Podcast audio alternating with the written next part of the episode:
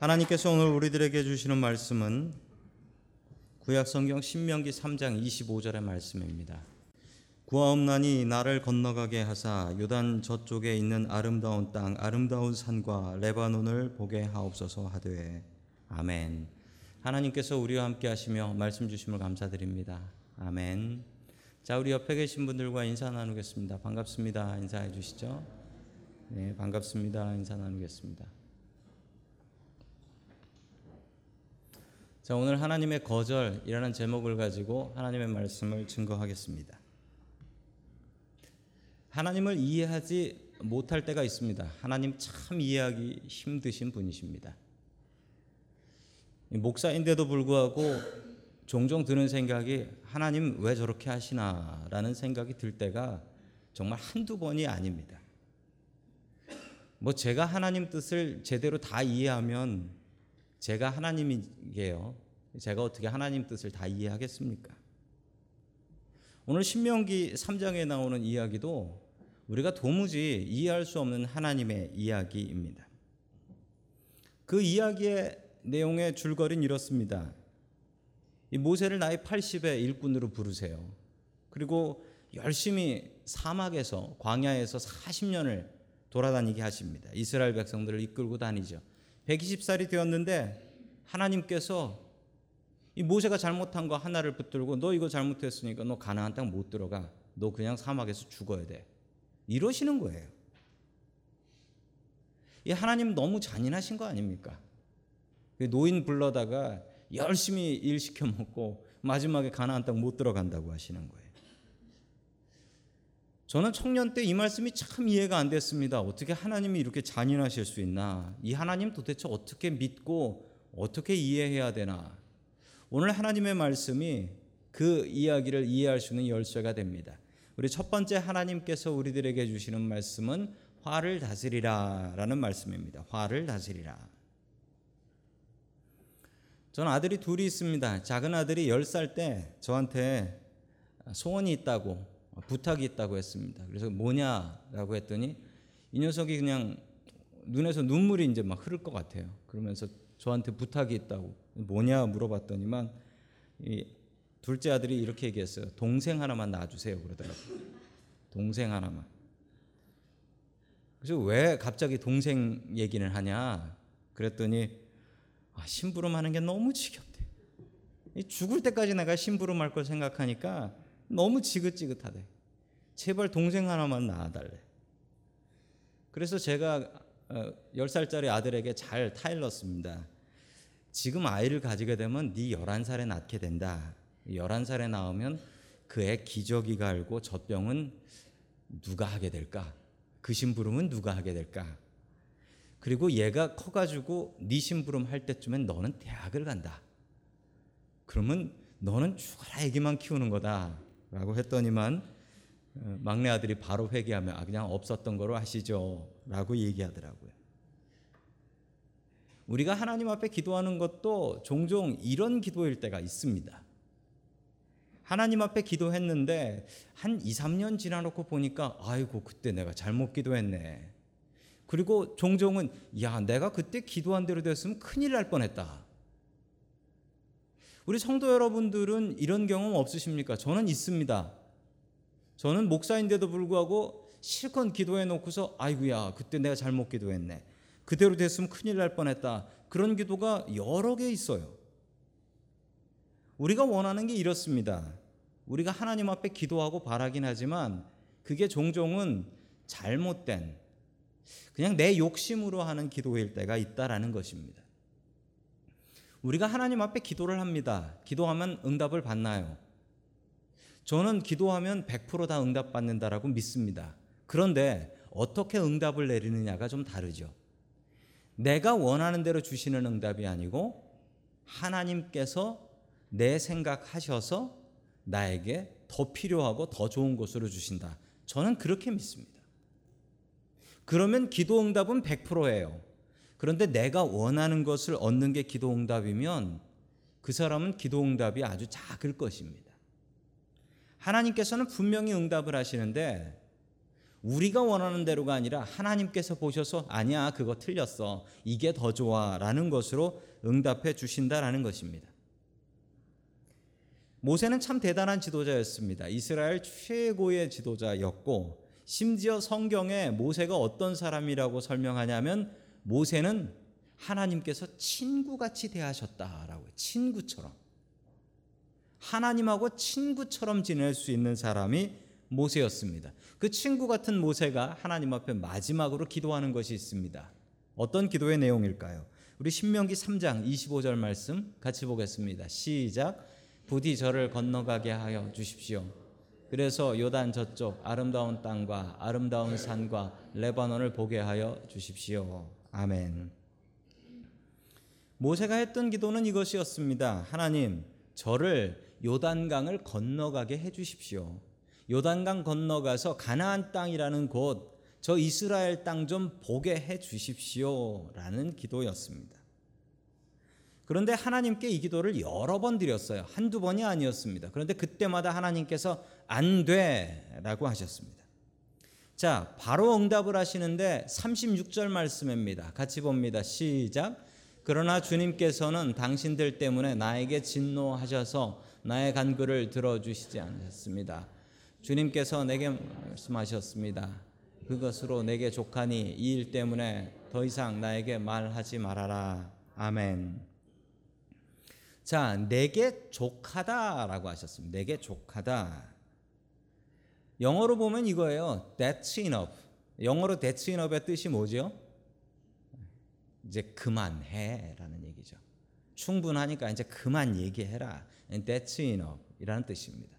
한국말로도 똑같습니다. 족하다. 더 이상 얘기하지 말라는 거예요. 하나님께서 한 번에 끊어버리셨습니다. 자, 이 말씀을 보니까 신약 성경에 생각나는 분이 있어요. 주님께서 하셨던 말씀을 모세한테 하셨던 말씀을 신약 성경에 똑같이 들었던 사람이 있습니다. 바로 가장 기도 열심히 하시고 하나님의 말씀 증거하셨던 바울 선생님이 그러셨습니다. 우리 고린도후서 12장 9절 봅니다. 시작. 그러나 주님께서는 내게 이렇게 말씀하셨습니다.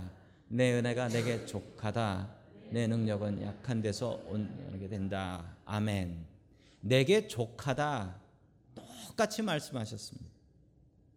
바울은 죽은 사람까지 살렸던 사람이지요. 그런데 자기에게 병이 있었습니다. 하나님께 그 병 좀 고쳐 주십시오라고 기도했더니만 하나님께서 이렇게 대답하셨습니다. 내게 족하다. 네가 받은 은혜 족하니까 더 이상 이거 갖고 기도하지 마라. 라는 얘기였습니다. 더 이상 이거 갖고 기도하지 말아라. 하나님께서는 왜 이렇게 말씀하셨을까요? 왜 모세에게 그렇게 단호하게 That's enough. 족하니까 더 이상 얘기하지 마라. 라고 이야기하셨을까요? 다시 상황 속으로 좀 돌아가 봐야 될 것 같습니다. 왜 하나님께서는 모세에게 너는 가나안 땅 못 들어간다라고 하셨을까요? 자, 출애굽 40년 때 일입니다. 출애굽하고 나서 40년 지났어요. 출애굽 40년엔 큰 의미가 있지요. 40년이라고 하면 이제 그 다음 해에 가나안 땅에 들어갑니다. 여리고성 무너뜨리러 들어가야 됩니다. 그리고 40년이라고 하면 광야에서 40년 동안 돌다가 그 출애굽한 1세대들 다 죽게 됩니다. 출애굽 40년이라고 하면 광야 생활이 다 끝난다라는 뜻이고 이제 가나안 땅 들어가게 된다라는 뜻도 되는 것입니다. 자, 그때였습니다. 가데스에 이스라엘 백성들이 도착했고 거기엔 물이 없었고 백성들은 물을 좀 주십시오라고 모세에게 와서 불평을 하기 시작했습니다. 모세는 어쩔 수 없이 하나님 앞에 무릎을 꿇고 기도했습니다. 그랬더니 하나님께서 명령을 하셨는데 이렇게 하셨습니다. 너 저기 보이는 바위 있지? 저 바위 가서 바위한테 말로 해. 말로 명령만 해라. 그러면 바위가 깨지고 거기서 물이 나올 것이다. 라고 그전하고는 다른 명령을 내리셨습니다. 그전에는 하나님께서 바위를 지팡이로 치라고 하셨거든요. 그런데 모세는 이 명령을 따르지 않고 자기 마음대로 했습니다. 자, 우리 민수기 20장 11절 봅니다. 시작. 모세는 팔을 높이 들고 그의 지팡이로 바위를 두 번 쳤다. 그랬더니 쏟아져 나 회중과 그들의 가축대가 마셨다. 아멘. 자, 모세가 어떻게 했냐면 모세가 손을 높이 들었, 팔을 높이 들었고 그 지팡이가 있는데 그 지팡이를 가지고 바위를 두 번이나 내리쳤다는 겁니다. 왜 이랬을까요? 화가 나서 그랬습니다. 모세가 너무나 화가 났습니다. 왜 이렇게 화가 났을까요? 그 이유는 이 모세가 이 상황을 견뎌내기 힘들었는데 그 이유가 그 뒤에 여러 가지 이유로 나옵니다. 자, 그런데 잘 생각해 보시면 그래요. 모세가 화가 나서 그 말로 하라고 했는데 그 지팡이로 들어가지고 두 대 때렸다고요. 그렇다고 가나안에 못 들어가요? 아니 이런 식으로 스트릭하게 법을 하나님께서 대시면은요 우리가 누가 구원받겠어요? 아, 우리가 어떻게 법 다 지켜요? 하나님의 법을 어떻게 다 지켜요? 저는 여기서 한자 성어 네 글자가 생각났습니다. 토사구팽. 토사구팽 아시죠? 토사구팽이 뭐냐면 토끼 사냥을 끝나고 나서 사냥개를 삶아 먹는다. 이 사냥 끝났으니까 개가 필요 없단 말이죠. 그러니까 개를 삶아 먹는다. 그래서 토사구팽이라는 말이 있습니다. 아, 이스라엘 백성들 광야로 40년 출애굽 잘해 가지고 나오니까 이제서야 야너 너 늙었으니까 너는 못 쓰겠다. 너는 이제 죽어줘야겠다. 딱 이러는 거 아닙니까? 그런데 여기에 오해가 있어요. 자, 우리 민수기 20장 1절로 다시 한번 돌아가 보겠습니다. 시작. 첫째 달에 이스라엘 자손 오늘 중이 백성은 가데스에 머물렀다. 미리암이 거기서 죽어 그곳에 묻혔다. 아멘. 자, 40년이 지나서 출애굽했던 1세대들은 거의 다 죽었습니다. 거의 다 죽었어요. 그리고 가데스라는 곳에 갔다라고 하는데 가데스라는 이름을 기억하시는 분들 계실 것입니다. 이 가데스가 어디냐면 민수기 13장에 나오는데요. 가데스는 이스라엘 백성들이 가나안을 정탐한 곳입니다.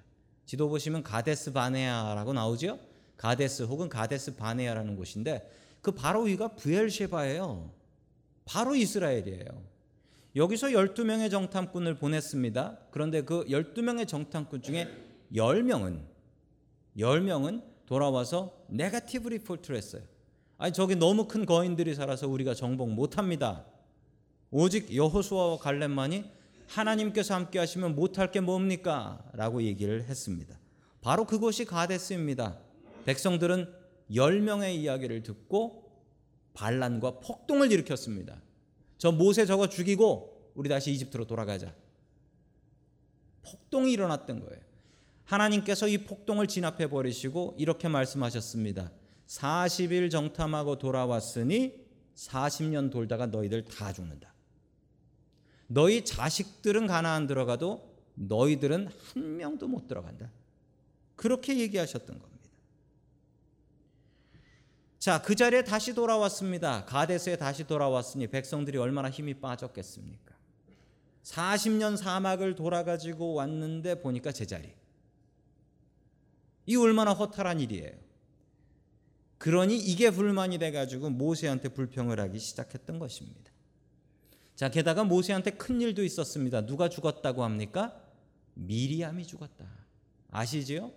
수학 문제를 가장 잘 풀었다는 미리암. 문제가 나오면 그냥 미리 답을 다 알아버렸다는 미리암.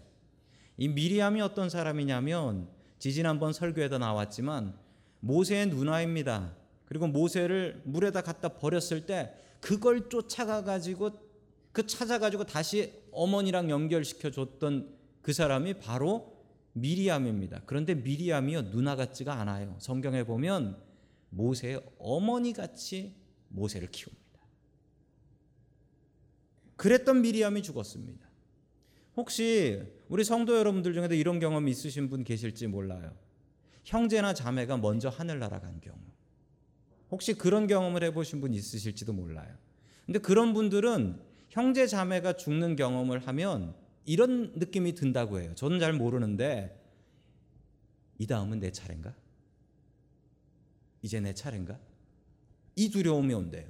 형제나 자매 이제 나도 죽을 때가 된 건가? 모세가 그것을 느끼기 시작했습니다. 게다가 백성들이 얼마나 불평을 해댔는지 그 불평하는 모습이 우리 민수기 20장 4절에 나옵니다. 같이 봅니다. 시작. 어쩌자고 당신들은 주님의 총애를 이 광야로 끌고 와서 우리가 우리의 가축을 여기에서 죽게 하는 거요. 아멘. 자, 지금 이 백성들은 막 가는 인생입니다. 왜 막 가는 인생이냐면 이제 1년 안에 다 죽어요. 어차피 죽는 거예요. 그러니까 모세고 뭐고 하나님이고 없는 겁니다. 그냥 따지는 거예요. 아니 죽기를 각오한 사람이 죽을 사람이 무엇, 무슨 말을 못 하겠습니까? 그래서 모세한테 원망하기 시작했습니다. 지금 너 아니었으면 우리가 이집트에서 살았을 텐데 네가 여기 데려나와서 우리 다 죽는 거 아니야? 지금 이렇게 불평을 하고 있는 거예요. 그런데 잘 생각해 보면 어차피 죽을 인생은 우리나 이 사람들이나 마찬가지입니다. 여기에 안 돌아가실 분 계세요? 어차피 죽을 인생은 똑같습니다. 어차피 죽을 인생이고 불평하며 사는 인생 있고 어차피 죽을 인생이지만 감사하며 사는 인생도 있습니다. 어떤 인생 살아야 할까요? 어차피 죽을 인생 하나님께 영광 돌리며 감사하며 살아갈 수 있기를 축원합니다. 아멘. 모세는 이런 상황이 너무나 화가 났습니다. 그래서 지팡이를 들고 바위를 두 번 내리쳤습니다. 그런데 그냥 내리치지 않고 저주의 말까지 했습니다. 뭐라고 저주했냐면 내가 패역한 너희들을 위해서 이 바위를 쳐서 물을 내야겠나? 이러면서 저주의 말까지 퍼부어 댔습니다. 그 바위는 깨졌고 물이 나왔습니다. 그 땅바닥에 흐르는 물을 백성들은 맛있게 먹었습니다. 아, 요즘 제가 카카오톡에서 가장 안 좋아하는 아이콘이 하나 있습니다. 여러분들도 보시면은 아시고 어쩌면 많이 사용하셨을 수도 있는 화났다라는 얘기죠. 화났다라는. 근데 생각해 보면 저게 참 나쁜 그림이에요. 아내가 준비했을 수 있는 밥이고 어, 어느 집은 남편이 준비할 수도 있지만 그 정성껏 준비한 밥상을 화난다고 발로 걷어차요? 이 정말 나쁜 일이죠.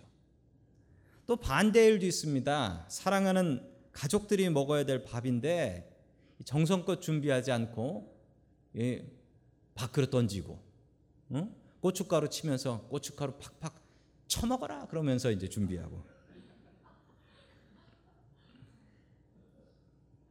여러분 음식은 그러면 안 됩니다.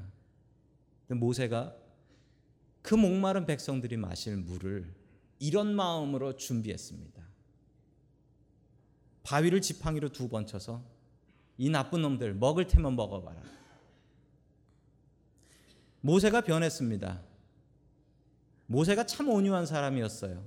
모세가 얼마나 온유했던 사람이냐면 이 지상의 모든 사람들보다 온유했다라는 사람인데 모세가 나이 들고 변했습니다. 나이 120살이 되니까 변했어요. 그때 하나님께서 마음 먹으십니다. 마음을 굳히셨어요. 그래, 너 더 실수하기 전에 하늘나라로 올라와라. 화 한 번 잘못 내서 미국에서 제일 화끈한 목사님 된 분이 있습니다. 자, 이분입니다. 2017년 7월 9일 노스캐롤라이나에 있는 목사님이신데 이분의 차가 역시 미국 목사님은 달라요. 이분의 차는 어, 콜벳이었습니다. 콜벳이라는 미국 스포츠카를 타고 다니시는 분이었어요. 이분이 프리웨이를 그 콜벳 8기통짜리죠.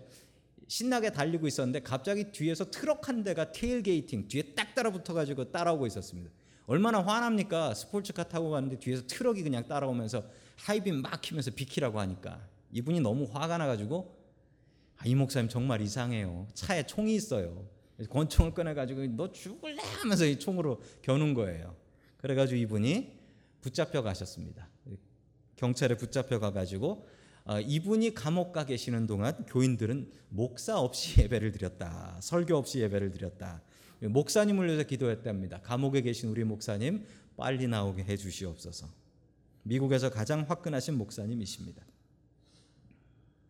세상에 화나는 일이 없습니까? 세상은 우리를 늘 화나게 합니다. 모세는 화 한 번 냈던 이유로 가나안 땅에 들어가지 못합니다.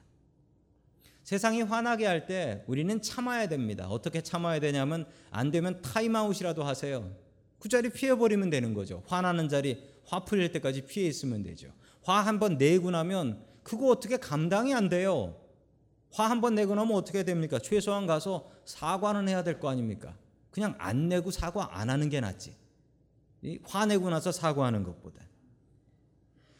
우리는 사순절 중에 있습니다. 나를 위해서 아무 죄도 없이 고통당하고 십자가에 달리신 주님 바라보면서 화나고 불쾌한 일들 참고 견딜 수 있는 저와 성도 여러분들 될 수 있기를 주님의 이름으로 간절히 축원합니다. 아멘. 두 번째 마지막으로 우리에게 주시는 말씀은 죽어야 산다라는 말씀입니다. 죽어야 산다. 성경은 우리에게 늘 알려줍니다. 죽어야지 산다. 말도 안 되는 넌센스 같은 얘기지만 정말 맞는 얘기입니다.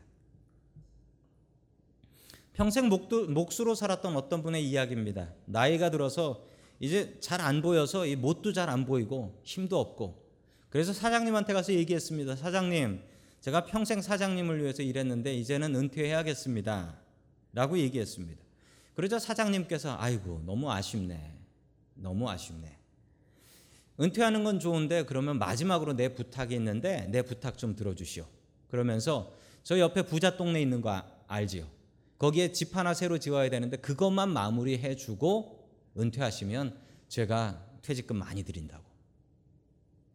자, 그 얘기를 듣고 나서 이분이 화가 났습니다. 아니, 내가 평생 자기를 위해서 일했는데 이제 나이 들어서 은퇴한다고 그러면은 아니, 여지껏 수고했다고 하면서 퇴직금 쥐어주면서 휴가라도 가라고 해야지. 마지막까지 일을 시켜먹는 사장이 저게 사장이냐. 너무 화가 났어요. 그래서 불평하면서 에라이 복수나 하자. 그래서 그 집을 짓는데 그 부자 동네에다가 집을 짓는데 자재는 제일 싸구려로 대충 대충 지었어요. 그것도 빨리빨리 대충 대충 지었습니다. 그리고 사장님한테 가서 사장님 다 지었습니다. 이제 저 은퇴합니다라고 했더니 사장님이 은퇴하는데 여지껏 수고했다고 선물을 준비했다는 거예요. 그러면서 조그만한 상자를 줘요. 그럼 상자를 줘. 상자를 열어 보니까 그 안에 열쇠가 들어있어요. 이게 뭡니까?라고 했더니 당신을 위해서 surprise 선물을 준비했다고. 선물이 뭐냐면 당신이 마지막으로 지은 게 당신 집이라고. 당신 집 없지 않냐고. 그래서 내 부자 동네에 최대한 좋은 거를 준비를 했다고. 이분이 그 집에 살면서 평생 후회하며 살았대. 이 마지막으로 최선 다할 걸. 엉뚱하게 은퇴해가지고 내가 이런 집에서 사네, 이런 웃기는 집에서 산다, 그랬답니다. 나이 들면 은퇴합니다. 은퇴를 준비하지 않고 은퇴를 하면 그건 은퇴가 아니라 재앙이라고 하더라고요. 은퇴 준비를 두 가지로 해야 됩니다. 첫 번째로는 나를 위해서 해야 되고 내가 있었던 그 기관, 회사, 단체를 위해서 해야 된다고 합니다. 그런데 여기 은퇴 준비가 하나도 안 된 분이 있습니다. 모세입니다. 나이 120살에 나는 죽어도 은퇴 못해를 외치고 계십니다. 그런데 중요한 사실이 있습니다. 하나님께서 이 광야에서 40년 돌면 다 죽는다라고 했을 때 예외로 살 수 있다라고 했던 사람이 있습니다. 그 사람들 명단 한번 보도록 하겠습니다. 민수기 14장 30절입니다. 시작. 그러나 이제 너희는 그 땅으로 들어가지 못할 것이다. 다만 여분네 아들 갈렙과 눈의 아들 여호수아만이 들어갈 것이다. 아멘. 원래 들어갈 수 있는 사람 리스트에 모세가 없습니다. 모세가 아까 바위 깰 때 이게 지팡이로 찍어 깨가지고 화내가지고 못 들어가는 게 아니에요. 원래 명단에 없어요. 다만 여분네 아들 갈렙, 눈의 아들 여호수아만 들어갈 것이다. 정확하게 두 명만 들어갈 거라고. first generation은 두 명, 그리고 나머지는 다 second, third generation 들어갈 거다. 이렇게 얘기하셨습니다. 그런데 모세는 욕심이 생겼습니다. 그래도 가나안 땅 한번 들어가 보자. 하나님 앞에 기도합니다. 그러나 하나님께서는 단호하게 끊어버리셨습니다. 그리고 이렇게 명령하셨습니다. 신명기 3장 28절입니다. 같이 읽습니다. 시작. 너는 여호수아에게 너의 직분을 맡겨서 그를 격려하고 그에게 용기를 주어라. 그는 이 백성을 이끌고 건너갈 사람이며 내가 유산으로 나누어 줄 사람이다. 아멘. 자, 이제 죽을 준비하고 다음 리더 여호수아니까 여호수아 잘 세워라. 그리고 여호수아에게 용기를 줘서 여호수아가 가나안 땅 정복할 수 있게 해라. 그리고 너는 하늘나라 가자 라고 말씀해 주셨습니다. 하나님의 깊으신 뜻은 무엇일까요? 하나님의 기쁘신 뜻은 죽어야 산다는 겁니다. 리더가 죽어야 이스라엘이 산다라는 겁니다. 우리의 진짜 참된 리더는 딱 한 분밖에 안 계십니다. 하나님입니다. 그 외에 다른 리더는 없습니다. 저는 종입니다. 교회 일꾼들은 종이라고 합니다. 종은 열심히 죽도록 일하다가 죽는 거지 종은 영광 받는 거 아닙니다. 교회가 어려워지는 이유 중에 인근에 어려워지는 교회들이 있는데 그 교회들의 공통점이 있어요. 거기에는 센 사람이 있어요. 센 사람. 센 목사가 있고 센 장로가 있고 센 안수 집사가 있고 센 리더가 있어요. 그래서 어떤 분은 그러시더라고요. 샌프란시스코는 세서 안 된다고. 혹시 여기 센자 들어가는 동네 사시는 분들은 회개하시기 바랍니다. 저는 밀불에 삽니다. 종은 열심히 일하고 죽는 겁니다. 종은 열심히 일하고 죽는 거예요. 목사가 열심히 일하면은 그리고 은퇴하면 떠나야 됩니다. 그래야지 교회가 살아요. 한국에 안타까운 소식 하나가 있습니다. 한국의 큰 교회죠. 명성교회라는 교회가 있는데 얼마 전 그 교회가 그 목사님이 은퇴하시면서 자기 아들에게 안 물려주신다고 하셨는데 아들에게 교회를 물려주셨습니다. 말을 뒤집고 교회를 아들에게 물려주셨습니다. 교단 법도 아들에게 물려주면 안 된다라고 하는데 할 테면 해봐라고 하며 그냥 물려주셨습니다. 참 안타까운 것이 교회를 위해서 열심히 일했으면 그 다음엔 목사가 죽어야 됩니다. 목사가 제대로 죽고 제대로 떠나야 됩니다. 그래야지 교회가 살 수 있습니다. 자기 아들 세워놓고 아들 이리저리 컨트롤하면서 목회하면 그게 무슨 은퇴입니까? 계속 목회하는 거지. 요즘 한국 교회 이런 일들이 있답니다. 한국 교회에 그 원로 목사라는 제도가 있는 교회들이 있어요. 예, 저희 교단은 없습니다. 저희 교회는 원로 목사라는 제도가 아예 없습니다. 원로 목사가 뭐냐면 한 교회에서 20년 이상을 일하면 교회에서 투표해 가지고 우리 원로 목사님을 모십니다. 그러면 은퇴하시고 그 교회 나오시면서 그 교회에서 집도 주고 차도 주고 그 월급도 사례비도 원래 받던 거에 70% 정도 이렇게 받는 그게 원로 목사라는 제도입니다. 자, 그런데 요즘 한국에서 목사님들이 너무 장수를 하셔서 어떤 교회는 원로 목사님이 두 분인 교회도 있대요. 예. 새끼 원로 목사님은 70세. 그리고 진짜 원조 원로 목사님은 90세. 뭐 이렇게 된다라는 거예요. 새로운 목사님이 가시면은 젊은 목사님이 교회 일을 하려 그러면 원조 원로 목사님한테 허락받고 그 다음에 예, 새끼 원로 목사님에게 허락받고 그러고 일을 해야 된다는 거예요. 워낙 장수들 하시니까 이런 일들이 생긴다라는 겁니다. 그래서 교회 일이 어렵다라는 이야기를 들었습니다. 하나님의 걱정과 염려는 만약에 모세가 살아서 가나안 땅에 들어가면 이제 전쟁을 해야 되는데 모세는 못하고 여호수아를 세우면 여호수아가 전쟁하기 전에 누구에게 물어볼까요? 하나님께 여쭤볼까요? 모세한테 가서 이거 어떻게 해야 됩니까? 이거 전에 어떻게 하셨어요? 이렇게 물어볼까요? 분명히 모세한테 가서 물어볼 겁니다. 그러면 모세도 망하고 여호수아도 망하고 이스라엘 다 망하는 겁니다. 열심히 일하고 나면 떠나야 됩니다. 떠나야 돼. 저희 교단은 미국 장로 교회입니다. 미국 장로 교단에 있는데 저는 미국 장로 교단이 참 좋습니다. 특별히 그 제도들이 너무나 좋습니다. 얼마 전에 작년 연말에 인근에 어느 목사님 한 분이 은퇴를 하셨습니다. 그 은퇴 예배에 가서 저는 깜짝 놀랐습니다. 왜 깜짝 놀랐냐면 은퇴하는 목사가 써야 되는 계약서가 하나 있더라고요. 그 계약서를 제가 갖고 왔습니다. 자세히 보시면 안 될 것 같아 글씨는 좀 작습니다. 자, 이 계약서가 은퇴하는 목사가 저 계약서를 쓰고 나가야 돼요. 근데 그 계약서를 당회에 써야 됩니다. 당회에 쓰고 교인들한테 알려줘야 되는데 그 계약 내용이 뭐냐면 이제 은퇴를 하고 나면 교회 출입 금지예요. 출입을 못하고 올 경우에는 새 담임 목사의 허락을 받아야 된다. 그리고 연락 금지. 오는 연락 받지 말고 연락을 해서도 안 된다. 그리고 결혼식, 장례, 세례 이 모든 것 금지. 교인들이 어떤 부탁을 해도 하면 안 된다라는 겁니다. 하면 안 된다. 자, 그리고 제가 그 은퇴하시는 분, 은퇴하는 목사님 은퇴 예배에 갔는데 노 회장 목사님께서 오셔 가지고 이 얘기를 하시더라고요. 이제 은퇴하신 목사님 떠나시고 다시 안 올 겁니다 라고 얘기하시더라고요. 다시 안 올 겁니다. 연락하지 마세요. 그리고 이제부터 새 일을 시작하실 분이니까 새 일을 시작하시지 다시는 오지 마세요. 이렇게 설교를 하시더라고요. 참 섭섭하다라고 생각도 들었지만 그게 하나님의 마음이다 라는 생각이 들었습니다. 그게 하나님의 마음이다. 하나님이 모세에게 품으신 마음은 이겁니다. 떠나라라는 거예요. 떠나라. 얼마 전에 한국 다녀왔습니다. 한국 가서 제 후배 목사님 한 분이 어느 교회 지방에 있는 어느 교회에 그 여수에 있는 교회인데 이 교회에 담임 목사로 나가게 된 소식을 알고 제가 찾아갔습니다. 사랑하고 아끼는 후배라서 찾아가서 같이 이야기를 하다가 그 원래 계셨던 은퇴하신 목사님 이야기를 들었는데 그분의 이야기를 듣고 제가 참 많이 감동을 받았어요. 26년 동안 거의 뭐 평생을 한 교회에서 시무를 하셨답니다.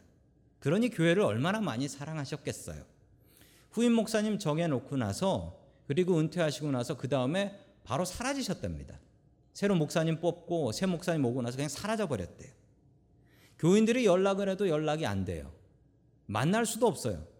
어떻게 지내시나 알고 보니까 이 목사님이 그 여수 앞바다에 있는 섬들이 있는데 그 섬들에 크리스찬들이 있는데 교회가 있는데 목사님이 안 계셔서 예배를 못 드린대요. 그래서 이분이 배 타고 신방 다니면서 배 타고 목사 없는 데 다니면서 예배를 드려줘요. 그 일을 하고 계신 거예요. 그 새 목사님, 제 후배 목사님이 연락을 했습니다. 어떻게 연락을 했는데 어떻게 연락했냐면 그 자기 installation service 위임식이 있는데 그때 전임 목사님이 오셔서 순서를 맡아 주셔야 돼요. 그래서 목사님 오셔서 순서 맡아 주세요라고 했더니만 이분이 안 된다라는 거예요. 내가 주일날 거길 가면 여기 여기 섬에 있는 교인들이 예배를 못 드린대요. 그랬더니 이, 이 젊은 목사님이 그랬답니다. 그러시면 교회에서 부목사님 한 분 보낼게요. 오세요. 라고 했습니다. 그랬더니 솔직히 얘기하셨대요. 은퇴 목사가 은퇴하고 교회에 자꾸 보이면은 새로운 목사님이 힘들어집니다. 저는 그냥 기도로 돕겠습니다. 그리고 전화 끊으시더래요. 그러고 안 나타나셨대요. 참 대단한 목사님이에요. 하나님께서 모세를 느보산에서 하늘나라로 불러가십니다. 이 느보산에 가면 느보산 전망대가 있습니다. 느보산 전망대에 가면 저 지도가 하나 있어요. 저 지도가 있는데 참 묘한 지도예요. 요 앞에 여리고 성이 있고 저 멀리에 예루살렘이 있고 저기에 갈릴리 호수가 있고 이런 지도가 하나 있어요. 거기 서서 딱 보고 있으면 진짜 잘 보여요. 진짜 잘 보여요. 제가 거기 서 가지고 들었던 마음은 늪 모세의 마음이었습니다. 아, 모세가 이걸 보고 죽었겠구나 라는 생각. 그리고 하나님의 마음도 그때 이해할 수 있겠더라고요. 하나님께서 여기서 다 보여주고 진짜 미안한데 너 이거 이거가 끝이다. 가나안 땅보다 더 좋은 천국 올라가자. 그리고 모세를 데려가십니다. 네가 더 들어가면 너를 위해서도 안 되고 네 백성들을 위해서도 안 돼. 가나안보다 더 좋은 천국 올라가자. 여호수아는 하나님 의지하고 가나안 땅 정복에 성공합니다. 죽어야 삽니다. 성경은 우리에게 죽어야 산다고 분명히 알려줍니다. 나 자신이 죽어야 됩니다. 나 자신이 죽어야지 우리 가정이 살고 우리 교회가 삽니다. 가정에 센 남편 있고 센 아내 있고 센 사람들 많으면 그 가정은 센 가정이 되는 게 아니라 망하는 가정이 됩니다. 센 사람 많으면 망합니다. 센 사람 많으면 망해요. 고집스러운 내 모습을 꺾어야 합니다. 고집스러운 내 모습을 십자가에 못 박고 죽어야 삽니다. 오직 주님의 영광 바라보며 살아갈 수 있는 저와 성도 여러분들 될 수 있기를 주님의 이름으로 간절히 축원합니다. 아멘.